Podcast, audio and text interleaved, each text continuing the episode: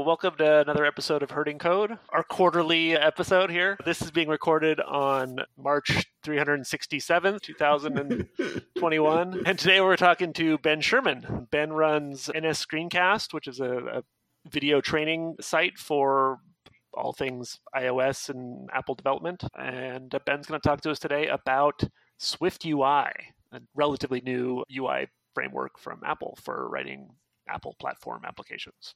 So thanks for joining us, Ben. Cool. Thanks for inviting me. It's good to be here. So why don't we start with the sort of high level, you know, what is Swift UI? What makes it different? Like what how is it different than what came before it? So there's a lot of history in the Apple development community. We've had AppKit for 30 years now, which follows a kind of model view controller based approach. And then when the iPhone came out, they they sort of took lessons learned from that and and uh, created UIKit.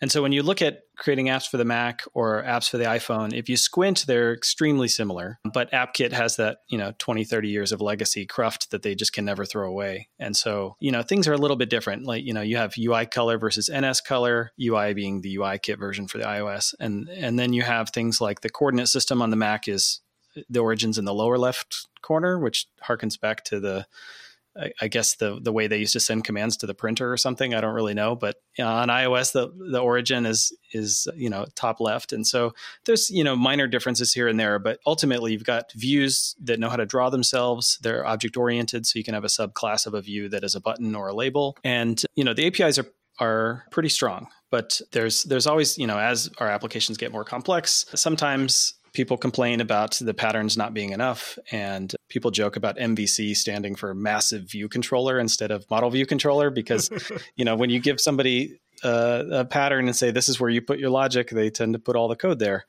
And anyway so last year wait time is meaningless mm-hmm. nowadays. This is, you know, at least five years ago in, in COVID time, Apple released uh, Swift UI, which is kind of a radical new UI framework for for writing in air quotes cross platform applications. As long as your platform comes from Apple, it will work on tvOS and the Mac and the Watch and the iPhone and the iPad. And Swift UI takes just a totally different approach to to writing user interfaces. So instead of model view controller, instead of your views being object oriented, you know, in, in, the model view controller world, you would typically have a view that you would create. Say, I'm going to create like a new UI label and I'm going to attach it as a subview of my main view. And then I might read a model in order to tell what the text property of my label is going to be. So like on a view to load, I could say, okay, you know, model.first name, I'm going to assign that to my label's text property. But there's nothing in that relationship that's going to continually keep that up to date. So I have to respond to events and know to re sort of you know update my model again. Well, Swift UI is totally different, where the view that you create in Swift UI is a struct. It's it's meant to be thrown away and recreated anytime the model changes, and it's bound to the model. So you can say that I have I have this object that I'm going to observe, and whenever those properties change, I, I know I need to re-render myself and because it's a struct and everything that we're building is value types, they can be thrown away and recreated really quickly. And so it's a totally different approach and kind of, you know, from a traditional model view controller mindset, it it kind of bends your brain to think about how how you write this. That said, it's pretty amazing because they have, you know, the support in Xcode is you've got your code on the left and a UI preview on the right. And as you type, it shows you what you're building and so you can kind of flesh things out like really quickly without even hitting you know you don't have to compile it just updates. And so these live previews that you get when writing swift ui are just really incredible and it's it's one of my favorite features in in doing this because the, the feedback you get is so rapid. It sounds like they're trying to do uh, more of a functional approach.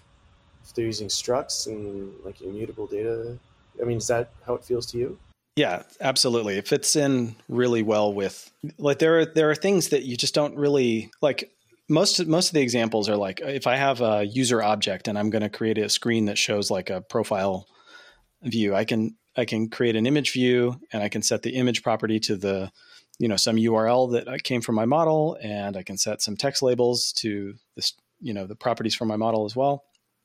And that all works really well. But then you have these other things that don't really seem state driven like I want to present a modal screen on top of this if the user's account is delinquent or whatever. So that modal sheet presentation is usually like some imperative logic that would happen in, you know, in a method. You would just check for the condition and say, "Oh, I want to present this now." But in a functional world, it's all state driven. So instead, you'd need a source of truth that says like, "Is the sheet presented?" And that's like a a property on your model object that you then mutate.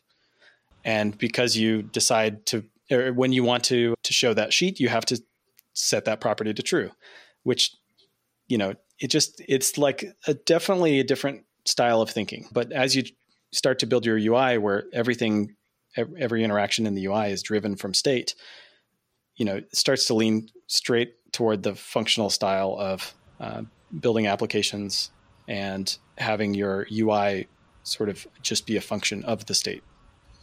Interesting, you know, like in my head, I'm imagining a, a kind of render pipeline, process pipeline that you're going to send an NS monad through. I wonder when that's going to happen.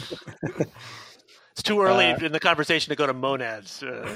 Hey, come on, I said, how long ago did I say functional? Like, monads got to follow within uh, two minutes. Yeah, I don't even know how to follow up with that. and thank you. This is Rob's podcast yeah. interview ability right here. Just created the interview straight away.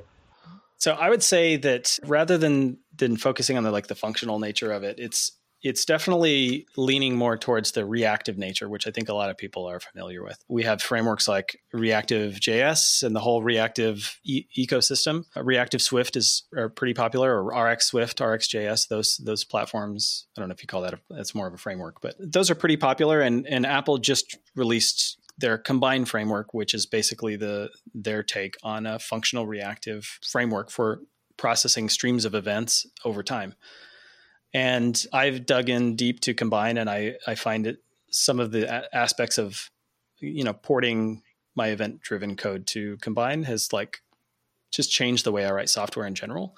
And combine and Swift UI kind of fit hand in hand. It's like peanut butter and jelly. It, it's like when you start using one, you'll probably start using the other because they just it it makes things uh, so much more declarative. And so, it being a declarative framework, that tends to like drive how you write your application from the get go because things aren't so imperative. There's not like one place where like, okay, here's where I write the code. It's like you're you're instead thinking more about models and state and then building up your views around that. Sometimes when you move from an imperative style to a declarative style, like 90% of the time it's awesome because it cuts down your code and it, it like allows you to describe what you want to happen sometimes it can be a little tough to troubleshoot what the heck is going on because things may have side effects or you know what i mean? You change one that you're not sure what is driving an update that sort of thing. Is is that a is that a problem you run into with this? Yes. I think that's probably a universal truth that like the more declarative and the more like magic you get the the harder it is when something breaks down and and trying to figure out what what is going on. What I found to be really helpful, just in general on the Combine side of things, you have it's basically like a functional pipeline where you say like, let's say I have an array of characters from a movie or whatever. I can filter the array. I can uh, map the characters to their last name or whatever, and I can add delays and debounces and stuff like that. And and then when you think, well, it doesn't really have to be an array. It could be a network response, or it could be user tapping on the screen right? Any source of event can be transformed in the same way. And so they have some tools that you can just insert in the middle of this pipeline to say, I just want to print out and know when this is happening. Or I want to insert a little side effect block that's just going to sit in the middle and let me set a breakpoint or mm-hmm. you know print out values or whatever and i just delete that when i'm done but it doesn't affect the chain it still passes the values downstream so you have some ability to diagnose like the data flow. On the Swift UI side, I find that to be also true where you've got a lot of things happening and the more complicated a review becomes, it, you know, just drives you to say, okay, I want to make this a smaller thing. I want I want to design things at really small granular level. And I mentioned the uh, the Swift UI preview, you know, on the right side of the editor, you you can create previews for whatever you want. It doesn't have to be an entire screen. So I can have say we've got a screen that has like a that avatar that that we want to you know round the corners make it a circle and put a border around it and a shadow or whatever i could just like create a new Swift UI view, avatar view, and just zero in on just that one component. And then I can see how it looks on large screens, how it looks on small screens, how it looks in dark mode, how it looks if we have accessibility like low contrast settings turned on or whatever. And I can have all those previews up at the same time when I'm working on that one component. You can also do interact like user interaction in these previews as well because it's running a simulator, iOS simulator behind the scenes.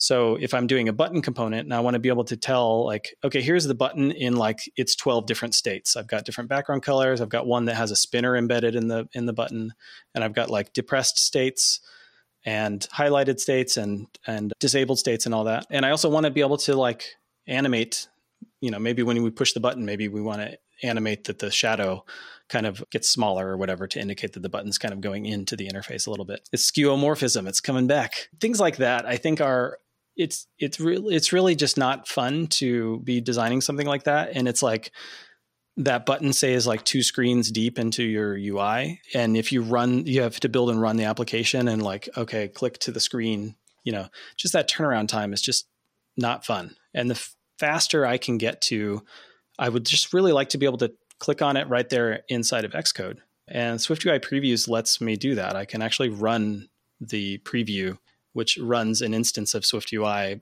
standalone, and then you know click through and toggle it and be able to design these things at the small level and then use that in a bigger context. So I think you know to to circle back around to your question, like when things don't go right uh, or or confusing, I, I tried to like zero in on little components and try to make their you know the data flow more obvious and and to design the UI in a in a way that I can start small and just grow out from there. So when I've when I've done a little bit, I've done a little bit of Swift UI, and I definitely have hit situations where that preview thing sort of breaks, and you can't really tell why. And i have never been sure if it's just me doing something stupid or you know I'm hitting some like you know nope. I'm trying to do something in my view that is just not supported. Or is that a yeah, is that a common problem? Or is that something that it is? It's a common problem, but I've been able to get around it. Again, just going back to the make things simpler, you can comment out stuff and and until it renders and all of a sudden it'll pop in you'll be like okay it's something with between this part and this part there is a little like a little diagnostics button that'll say like the preview agent crashed and you can click diagnostics and it literally never tells me anything helpful. But if you go to on a mac in your home folder library logs diagnostic reports that's where all your crash logs show up and xcode will have a crash log in there. And so i just keep that window open. And so when this preview stops loading, it's because they tried to run the app and I did something I'm not supposed to. And anyway, so usually I can go in there and it literally, the crash log shows me the line number of the problem. So Xcode has all this data at its fingertips. It's just not quite, it's not quite helpful enough to tell you exactly where the line is in the editor you're using. But I think that will improve over time. What you mentioned components.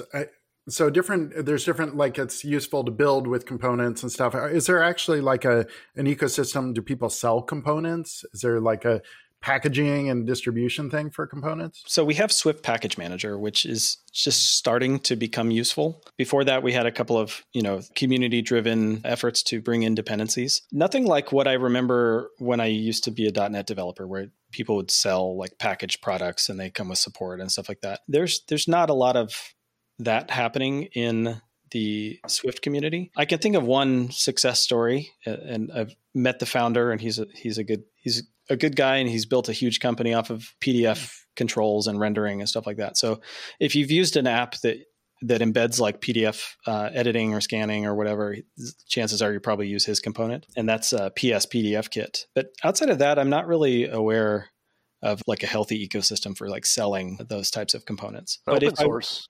I, yeah, open like, source. Like we could definitely see, you know, bringing in a Swift package and being able to access all of its functionality, whether it's if, whether it's like talking to services or if it's UI based. I, I do think that in the iOS community in general, and I, I suppose this is probably more of a, a community where you deploy software onto people's devices and they may never update them again. You're generally a little bit more conservative over throwing other people's code into your project. And there have been some in the early days, especially there there were some pretty bad horror stories about frameworks that did too much or had bad code in them and stuff like that. And they might uh, cause your app to crash, and it's you know it's not your fault, but it's your problem type of thing. And and so I think that there are pockets in the community that are just like no dependencies ever, which that extreme I don't mm-hmm. agree with. But but I do think that you should take dependencies like that with a healthy dose of skepticism, and you should be able to read the code if possible, and make sure that you're comfortable putting it in your project, because you are going to deploy it onto you know hopefully lots of devices and and you have no control at that point. You can't force them to update. Whereas you know i also do web development so if you make a mistake there you can always push again right you mentioned like the reactive swift and there have been things out there for a while so combine is new and from apple is that the main difference is that it's now like in the box and official Yes. Yeah. So I just recently launched a course on Combine and it's at combineswift.com. And in, in the course, it was basically like, why now? Like these open source has shown that this is a not only a popular choice for iOS developers, but across many platforms. The RX star ecosystem is huge and they generally follow the the conventions so if you're familiar with one on javascript for instance you'd probably be quite familiar with it on Swift.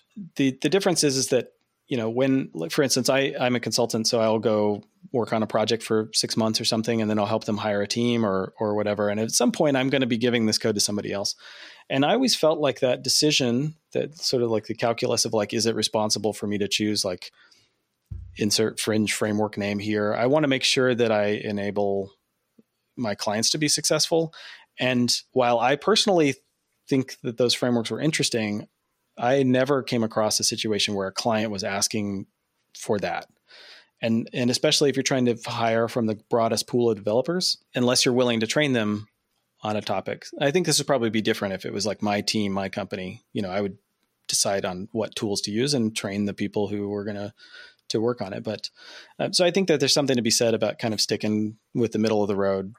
You know, I, you know my my web development platform of choice is Rails, and in Rails there are strong opinions and there are strong conventions. And I get on a new, you know, I'm on a project right now, and I've it's very complicated, but I can look at their Rails app on the back end, and I pretty much know how to read it, and I know where things are, and I know how to, you know. So there's something to be said about uh, sticking with those kind of norms. But now I think it's different because Apple is committed to supporting it right? They're they're going to be making sure that you know it doesn't break with a future version or they don't bring out some new technology that's just completely incompatible with that style of development. And so I think that's where the difference is. There are some you know probably some growing pains that they have to go through making the the framework as robust as RX Swift for instance, but the majority of the pieces are there and and you can build the ones that aren't. Hmm. Yeah, that's something I working with the .NET team at Microsoft, we struggle with this all the time, right? It's like there can be a popular open source thing out there for a while, and then people, enterprises, you know, want an official thing in the box, and it's always that challenge of like, what do you ship in the box, and what do you not, you know, rely on. Yeah, and I worked for you know, enterprise consulting in the .NET space many moons ago, and mm-hmm. they had a blanket yes to anything that Microsoft yep. gave us and a blanket no to anything that that was outside that. And Rob, I don't know if you you probably don't remember this, but this was like eons ago, and I wanted to use Subsonic on this project, and they they said no. What is Subsonic again? I don't remember. You know, I still get pull requests. For, I still get pull requests. yeah, would you approve mine, please? Yeah, no, I'm sorry. It makes sense. It runs on my write, machine. John, you've got to learn to write unit tests. it's a fad.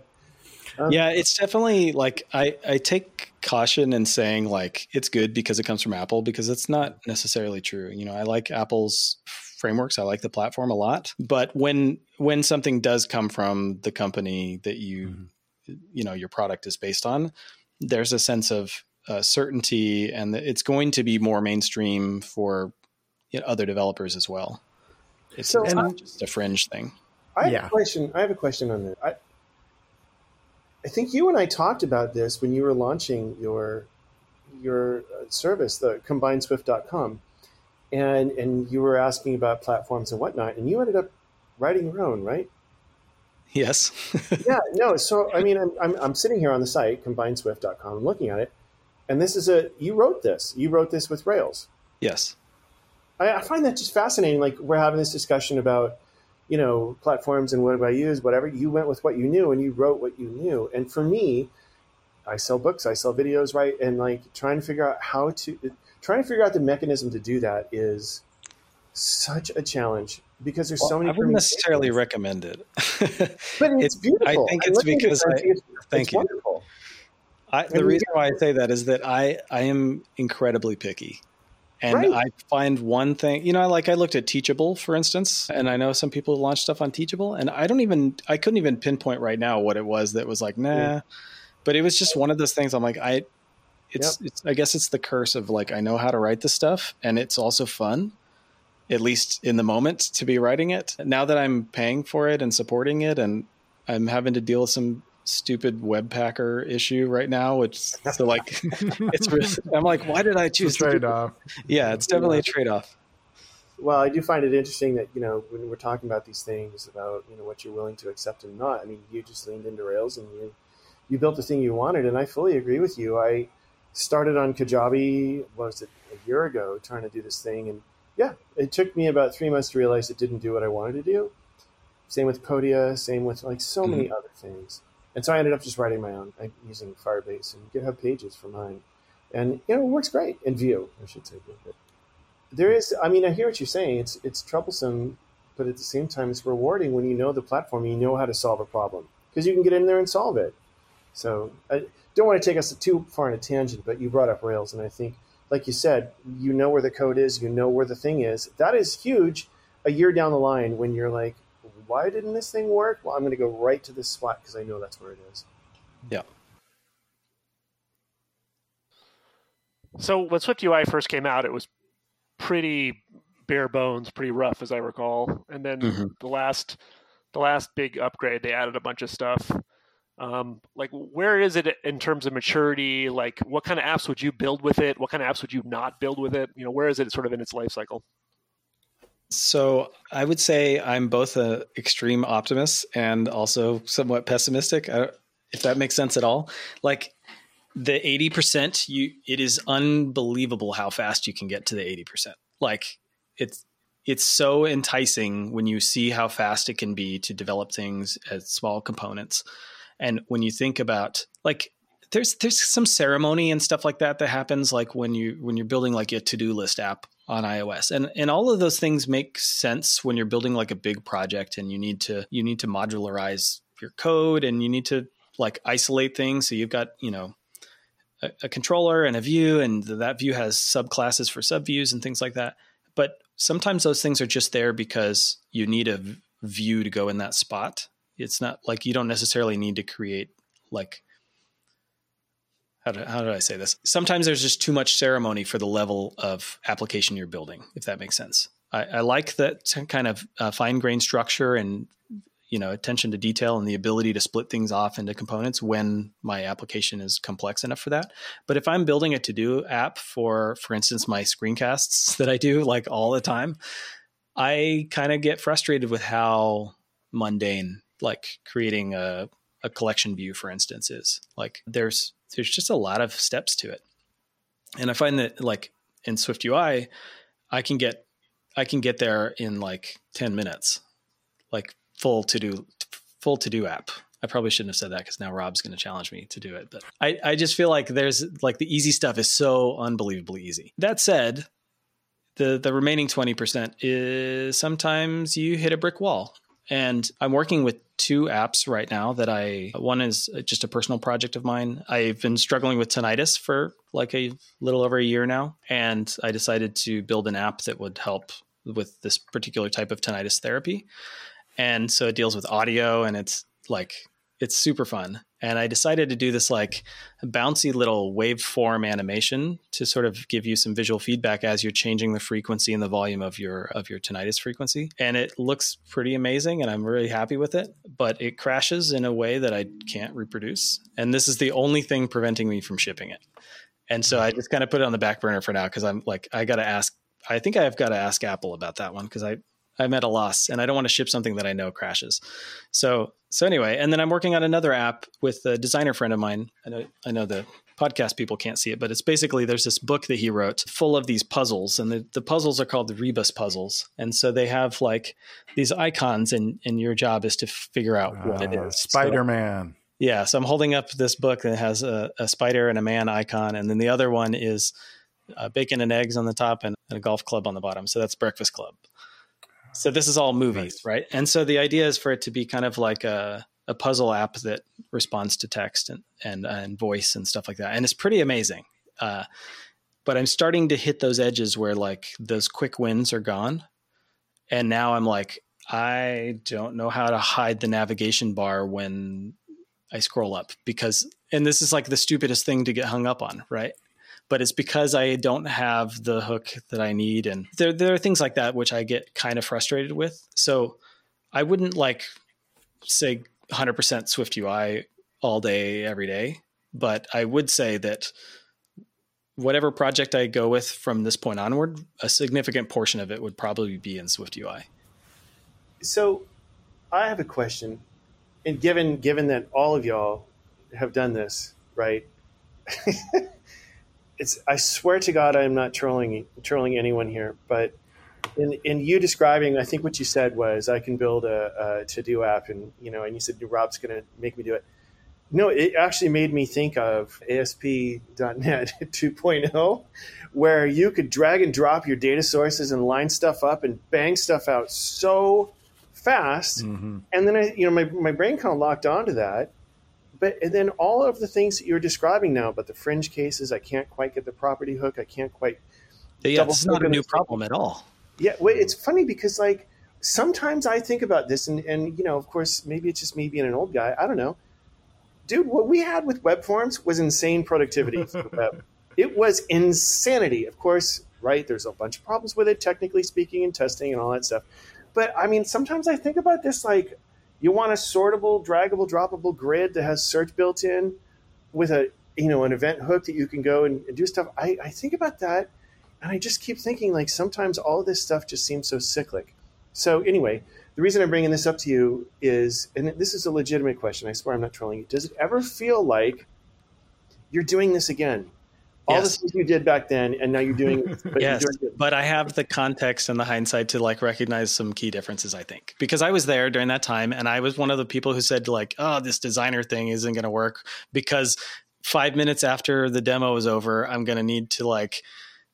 I, I'm going to need to like transform this data, and I just the, Mhm. I just selected that field from a drop down in a GUI somewhere, and now I'm lost, right? And now I need to like hook in.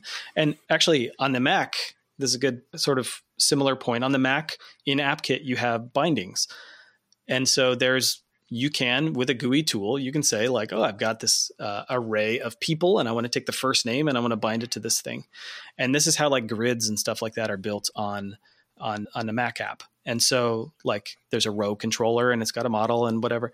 That's amazing. As long as you type all of the things correctly, there's no code Mhm. completion. It's in some property pane GUI somewhere in a dropdown, and good luck getting a source control diff that makes any sense.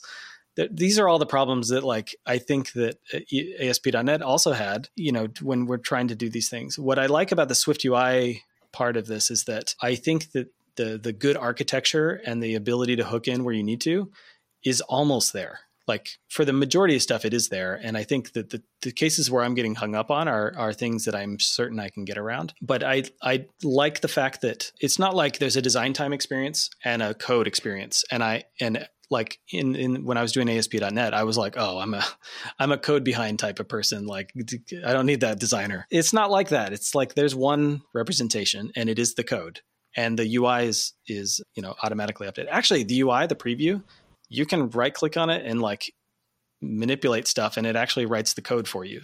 Also, Okay, honest question. kind of When's, crazy. when's the last time you had to edit XML? I don't know, five years ago. I don't know. Now, you know, I do want to make it clear. I'm, I, I'm not. I, I am not trying to liken Xcode and Swift UI and all that to you know technology that's ten plus years old. I'm just to me, it's like the idea, the idea of the designer, the idea of we can abstract this away now to a visual interface. I think is fascinating. In fact, I feel like it's coming. Like I feel like if someone was to come out with a Rails UI or something like that, like it would make perfect sense because it's all just so known. Like we can now put a UI or UI on top of it and just drag and drop stuff. You know what I mean? Because well, I mean, this isn't drag and drop, right? It's it's declarative UI code, I, right? I right. I'm sorry. I'm not really. I'm not trying to conflate the two. I know I am, but I'm not trying to conflate the two. I'm just saying like the ease of getting from zero to whatever you know zero to 100 is so easy yeah, i think the, the, cases, right? the differences are what happens when you do go off the rails and how painful is that that's the whole thing i've been thinking this the whole time it's like that transfer like getting started getting something going quickly hitting 90% of the use cases is great as long as when you get to that that cutover where you've got to get down you need the hooks you need access to you know, and you need to be able to find where is this thing set up or where is it, you know, where do I hook in and how quick can I fix this? And can I put a breakpoint on it?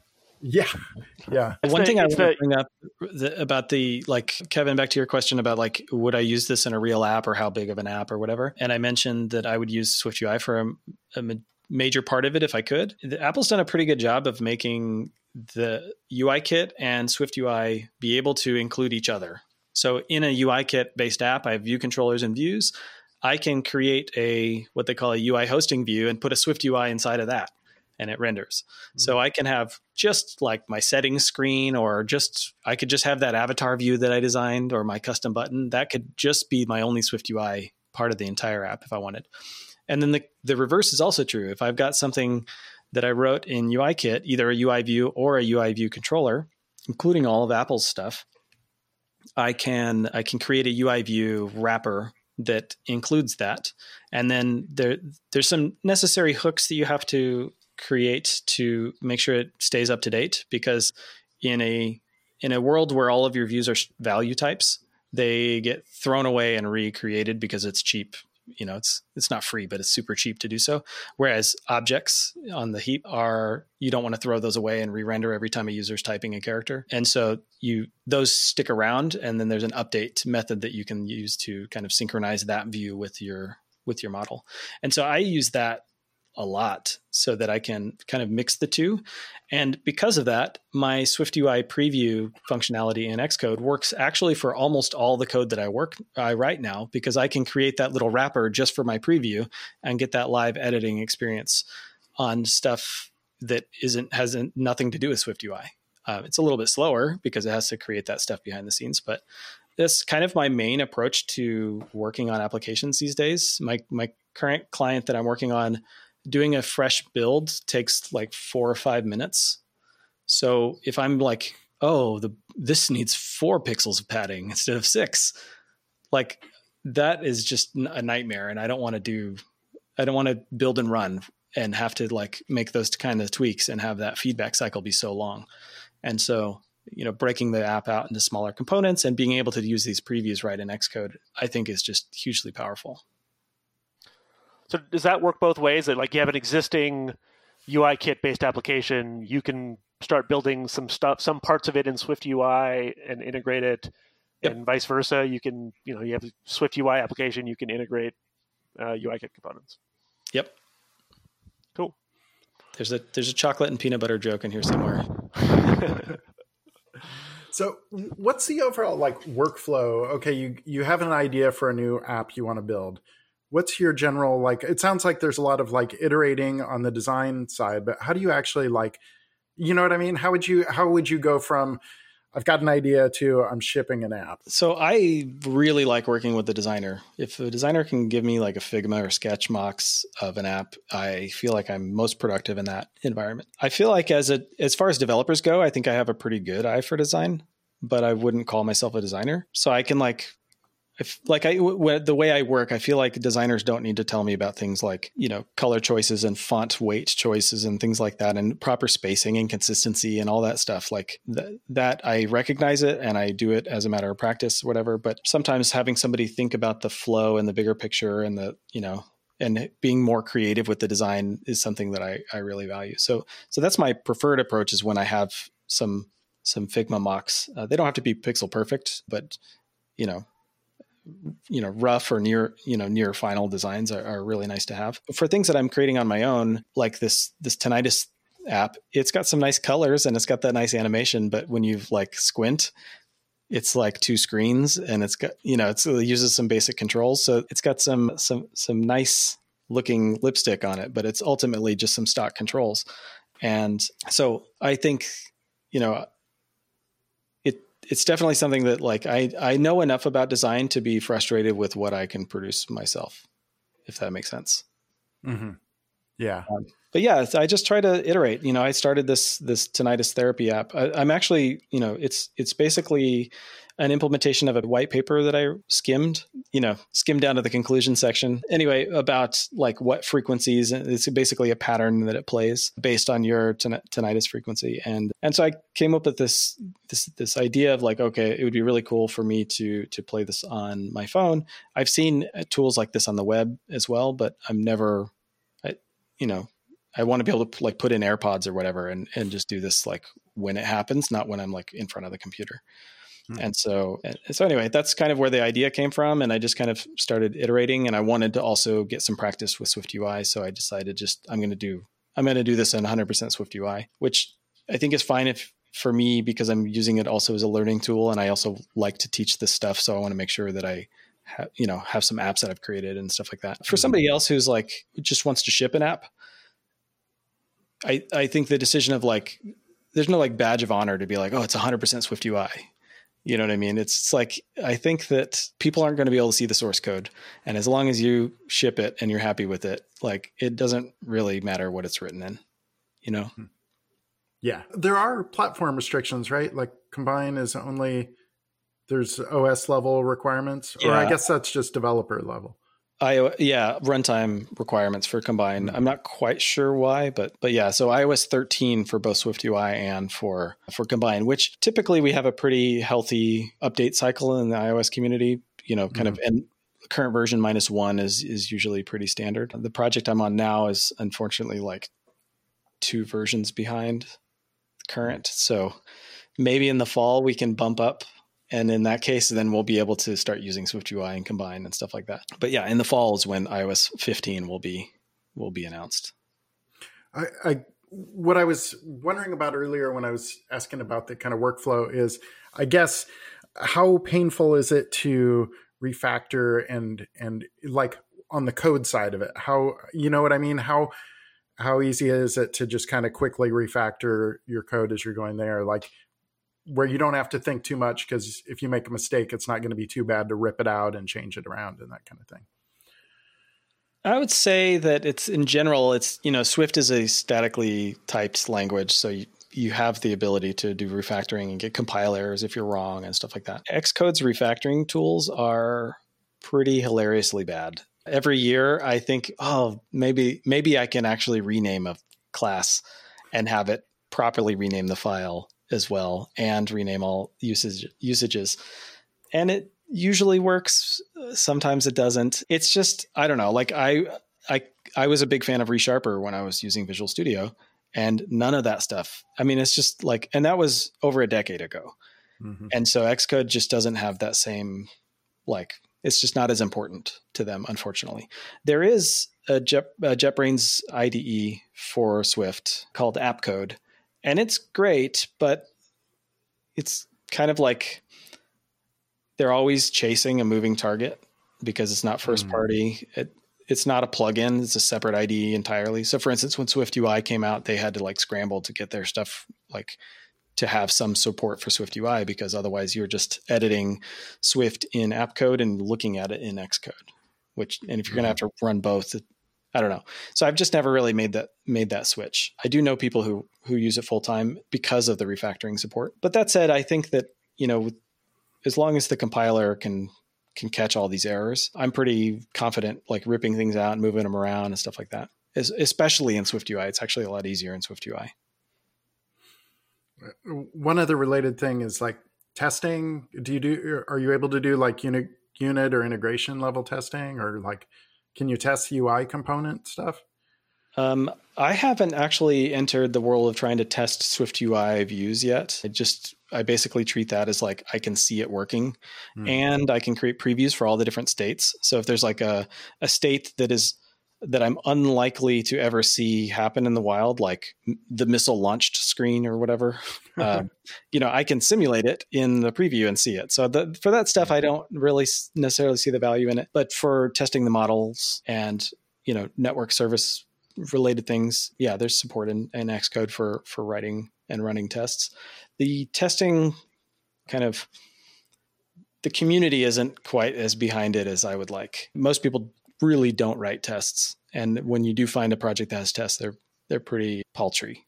So hmm. it's something that I think that definitely could be improved, and I think that tooling certainly helps ease that barrier. But it also requires some, you know, discipline in how you design your software, right? Because if you, you know, if you start tying things together with like singletons everywhere, then it becomes pretty difficult to isolate things out to test, if not impossible. And and Apple has a long way to go with that as well. You know, I worked on a uh, an app that was integrated with the Photos app on the Mac for a couple of years, and writing tests for that environment was really difficult. And we basically had to mirror all of Apple's types with our own wrappers.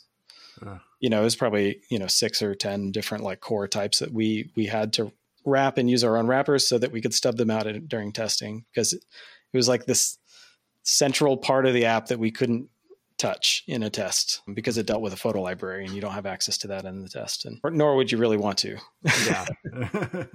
but but yeah I, I would say like you know i wish that the tools were more accessible and i wish the community was probably more you know aligned to testing but but there is support for it and i do some myself probably not enough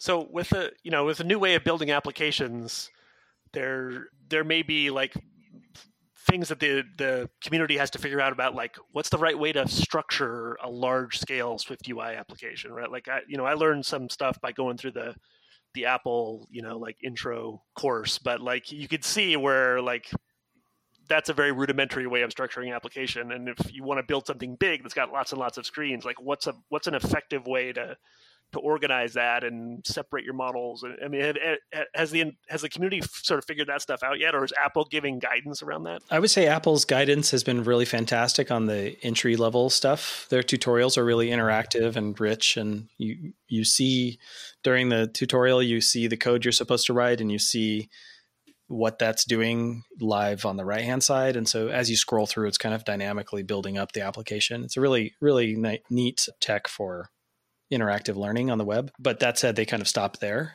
and like you know where do where do you go from there? I think in general, like standard architecture still applies up to the point where you get to those models and the, the view layer that needs to be recreated. So like who owns the objects that make the network calls, for instance. There are there's some conventions that we can follow. Apple has these property wrappers, which I guess would be kind of akin to attributes for properties in .NET, where you can decorate properties with like functionality. And so there's because like your view is just a struct, right? And is meant to be thrown away and recreated. Anything you put inside that struct will also be thrown away and recreated. So they have some property wrappers which basically say like Swift UI is going to take ownership of this thing and keep it around so that so that you can still uh, feel free to re-render the views at any time.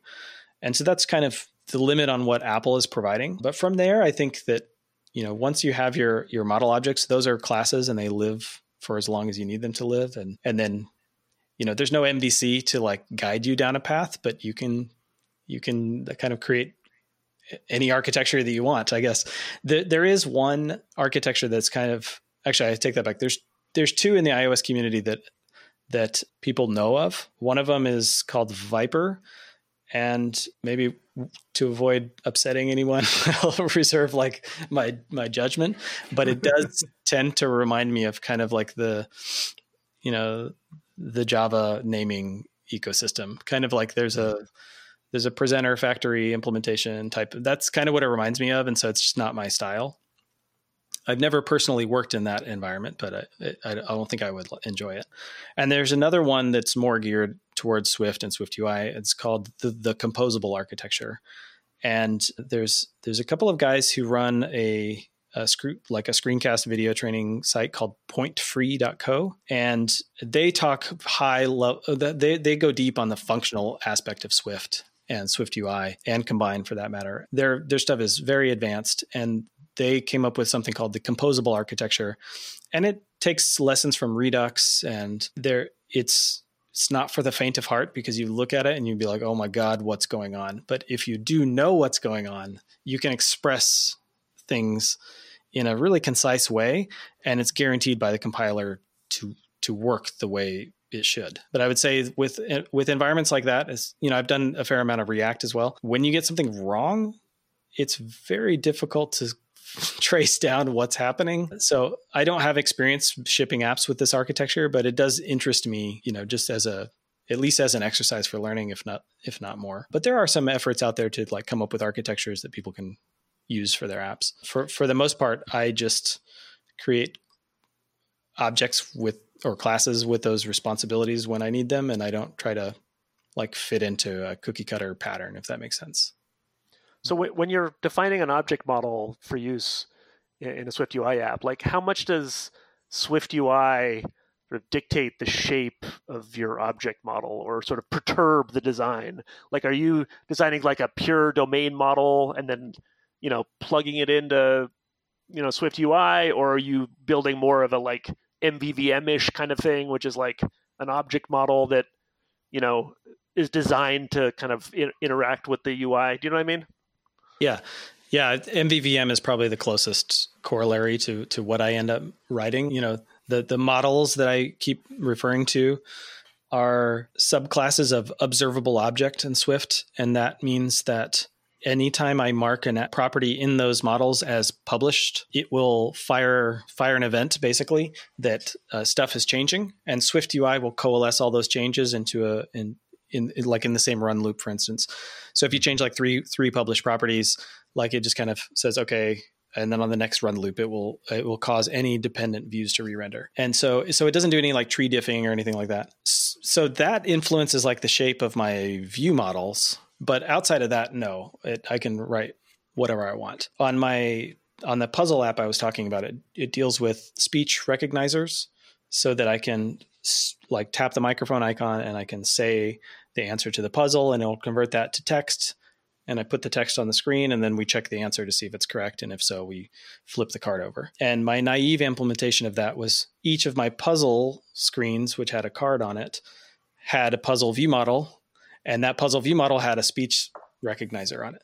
And so when I loaded up a pack of 50 cards, suddenly I had 50 of these speech recognizers which come from Apple being initialized at the same time because uh. I like and so and it was something that was kind of surprising to me because I was sort of used to like the lazy loading nature of of traditional UI kit like where things get created when they are when they are called whereas this is all state based and I was inadvertently creating it all up front. So I had to mm. kind of design myself around that but but I would say in general like aside from the the view model shape of things and using that published attribute or published property wrapper I still have the freedom to kind of create the code I want to write.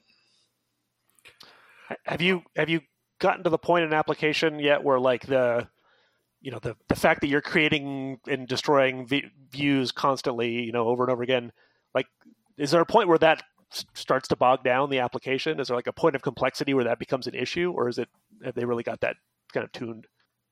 I honestly, I'm surprised how like I don't have to care about that. The only time I really have to care about it is if I'm mutating state in the view render itself, which would be a problem in any framework, right? Because then it would just cause like an endless render. And Xcode will detect this and it'll give you a, well, it's a runtime warning like, hey, you probably shouldn't be doing this. I have a couple of cases where I'm like, yeah, I know, but I'm only going to do it just this once. And then you know what I mean? Like it renders once and that gives me the data I need. And then that's enough for me to say, oh, okay. Like I, actually the context of this is I've got the, I've got a card that I want to flip over. Right. And mm-hmm. in reality, it's a view that I'm doing a, tra- a 3D transform on. Right. And so I've got a front and I've got a back. And, and so what I do is when the front card rotates to like where you can only see the card edge, I swap them nice. where the other one is there. And then it then and so I actually have to render the back backwards so that when I flip it, it looks right. And so Swift UI has this thing called animatable modifiers where you can basically take control of the animation and they give you uh, a floating point value of zero to one to tell you like, okay, here's the progress of the of the animation. And it's up to you to return the transform to like, you know, squish it or scale it or whatever. And what's cool about that is like you're agnostic to the animation curve, the timing of the animation. It could be ease in, ease out, or whatever. It could be a spring based animation. Uh, so that number may not linearly progress from zero to one, but you don't really care. And so in that in that animatable modifier, I check to see if that angle is 90 degrees. And if it is 90 degrees, then I set some state that tells my UI to flip the display of those cards. And so I get a warning right there because I'm they're literally animating. I'm in the middle of an animation and I change state during the animation.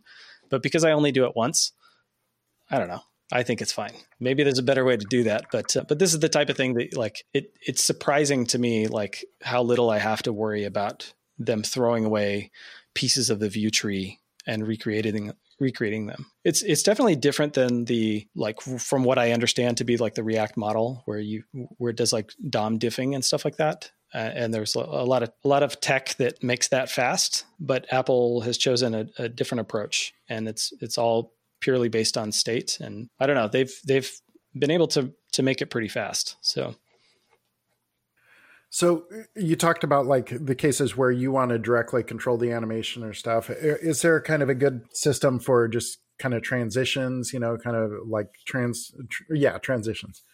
Yeah, so there's implicit animations and explicit animations. Hmm. So I can say, here's a rectangle on screen. It's got a color, and the color comes from my model, my view model, and I can just say dot animated. And then when I change the change any attribute of the view tree that came before that modifier, so the the frame, the color, the alignment, or whatever, the the borders, any of that stuff turns out if any of it is animatable, it'll animate whenever any of that stuff changes, which is great if you just want a free animation. But it mm-hmm. sucks if you want to animate the frame but not the color. So if you want to do that, you have to either get clever with the position of where you add the animated modifier because order matters. If you add it before the color but after the frame, then the frame will mm-hmm. modify it be animated, but the color won't. And so the other the other approach is to do an explicit animation and and those explicit animations you can be more precise about what you want to animate and and how. But the the simple stuff about just moving stuff around is really really easy. Okay.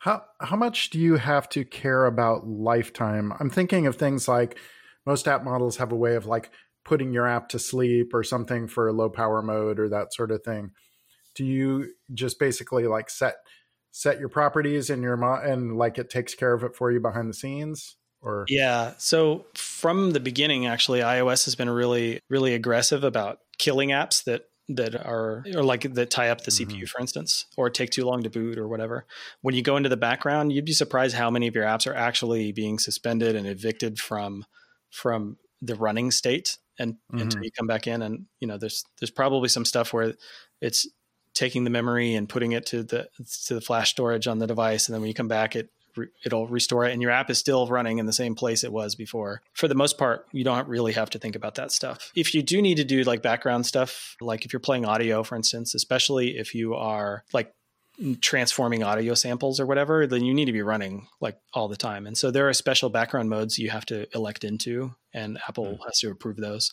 So they'll, you know, if you're an audio processing app, they'll say yes. And if you're, you know, if you're, I don't know, a game that has nothing to do with audio, then it would be suspicious, right? Yeah.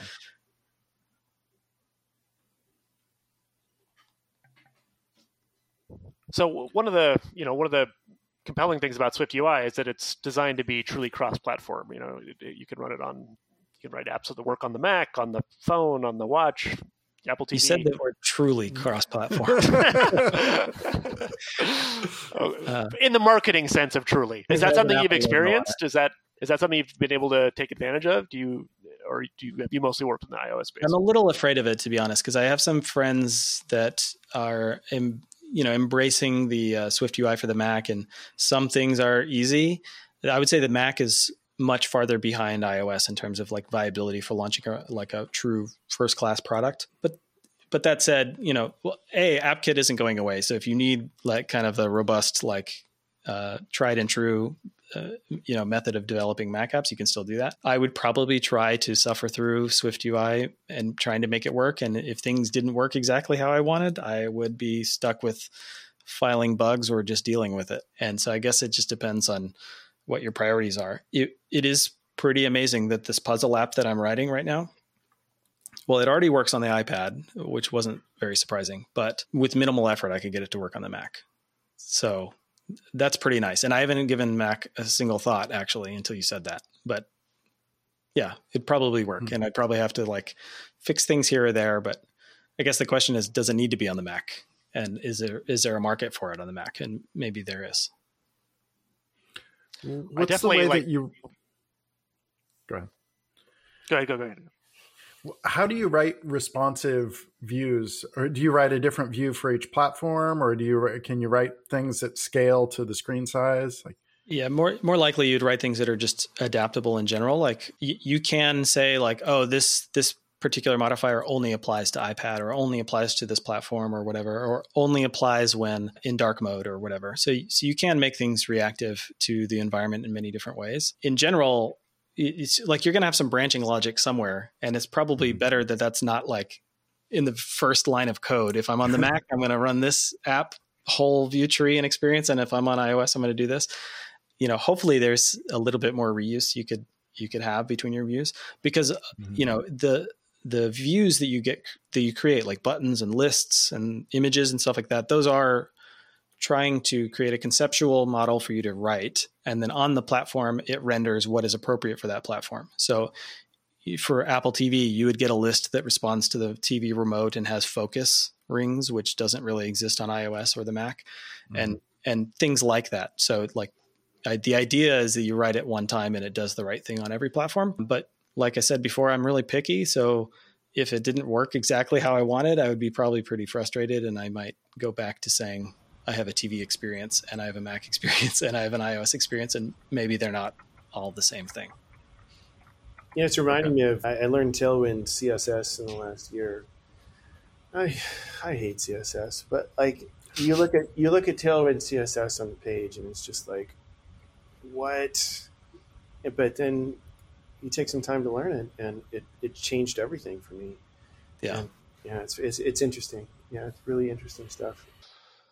So I was just going to say that you know I've my my little toy Swift UI app that I built. It didn't take too long. Mostly, I'm running it on the Mac, so I, I did it on the Mac, and it didn't take too long before I hit something where it's like, oh, I want to do this, and then you read the documentation and it says only support on iOS, iOS, or you know. So there's definitely uh, some some stumbling blocks there where some some stuff in the platform only works on one one operating system or the other. So I have one last question for Ben.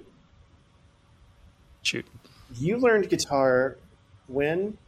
Well, it was it was like re- I mean, when I say relatively recently, it's like within the span of time I've known you, right? Like No, no, no. Oh, really? Yeah, I mean, I I got my first guitar when I was 7. Oh. And I and I learned he's got the whole world in his hands, and that was about it. Nice.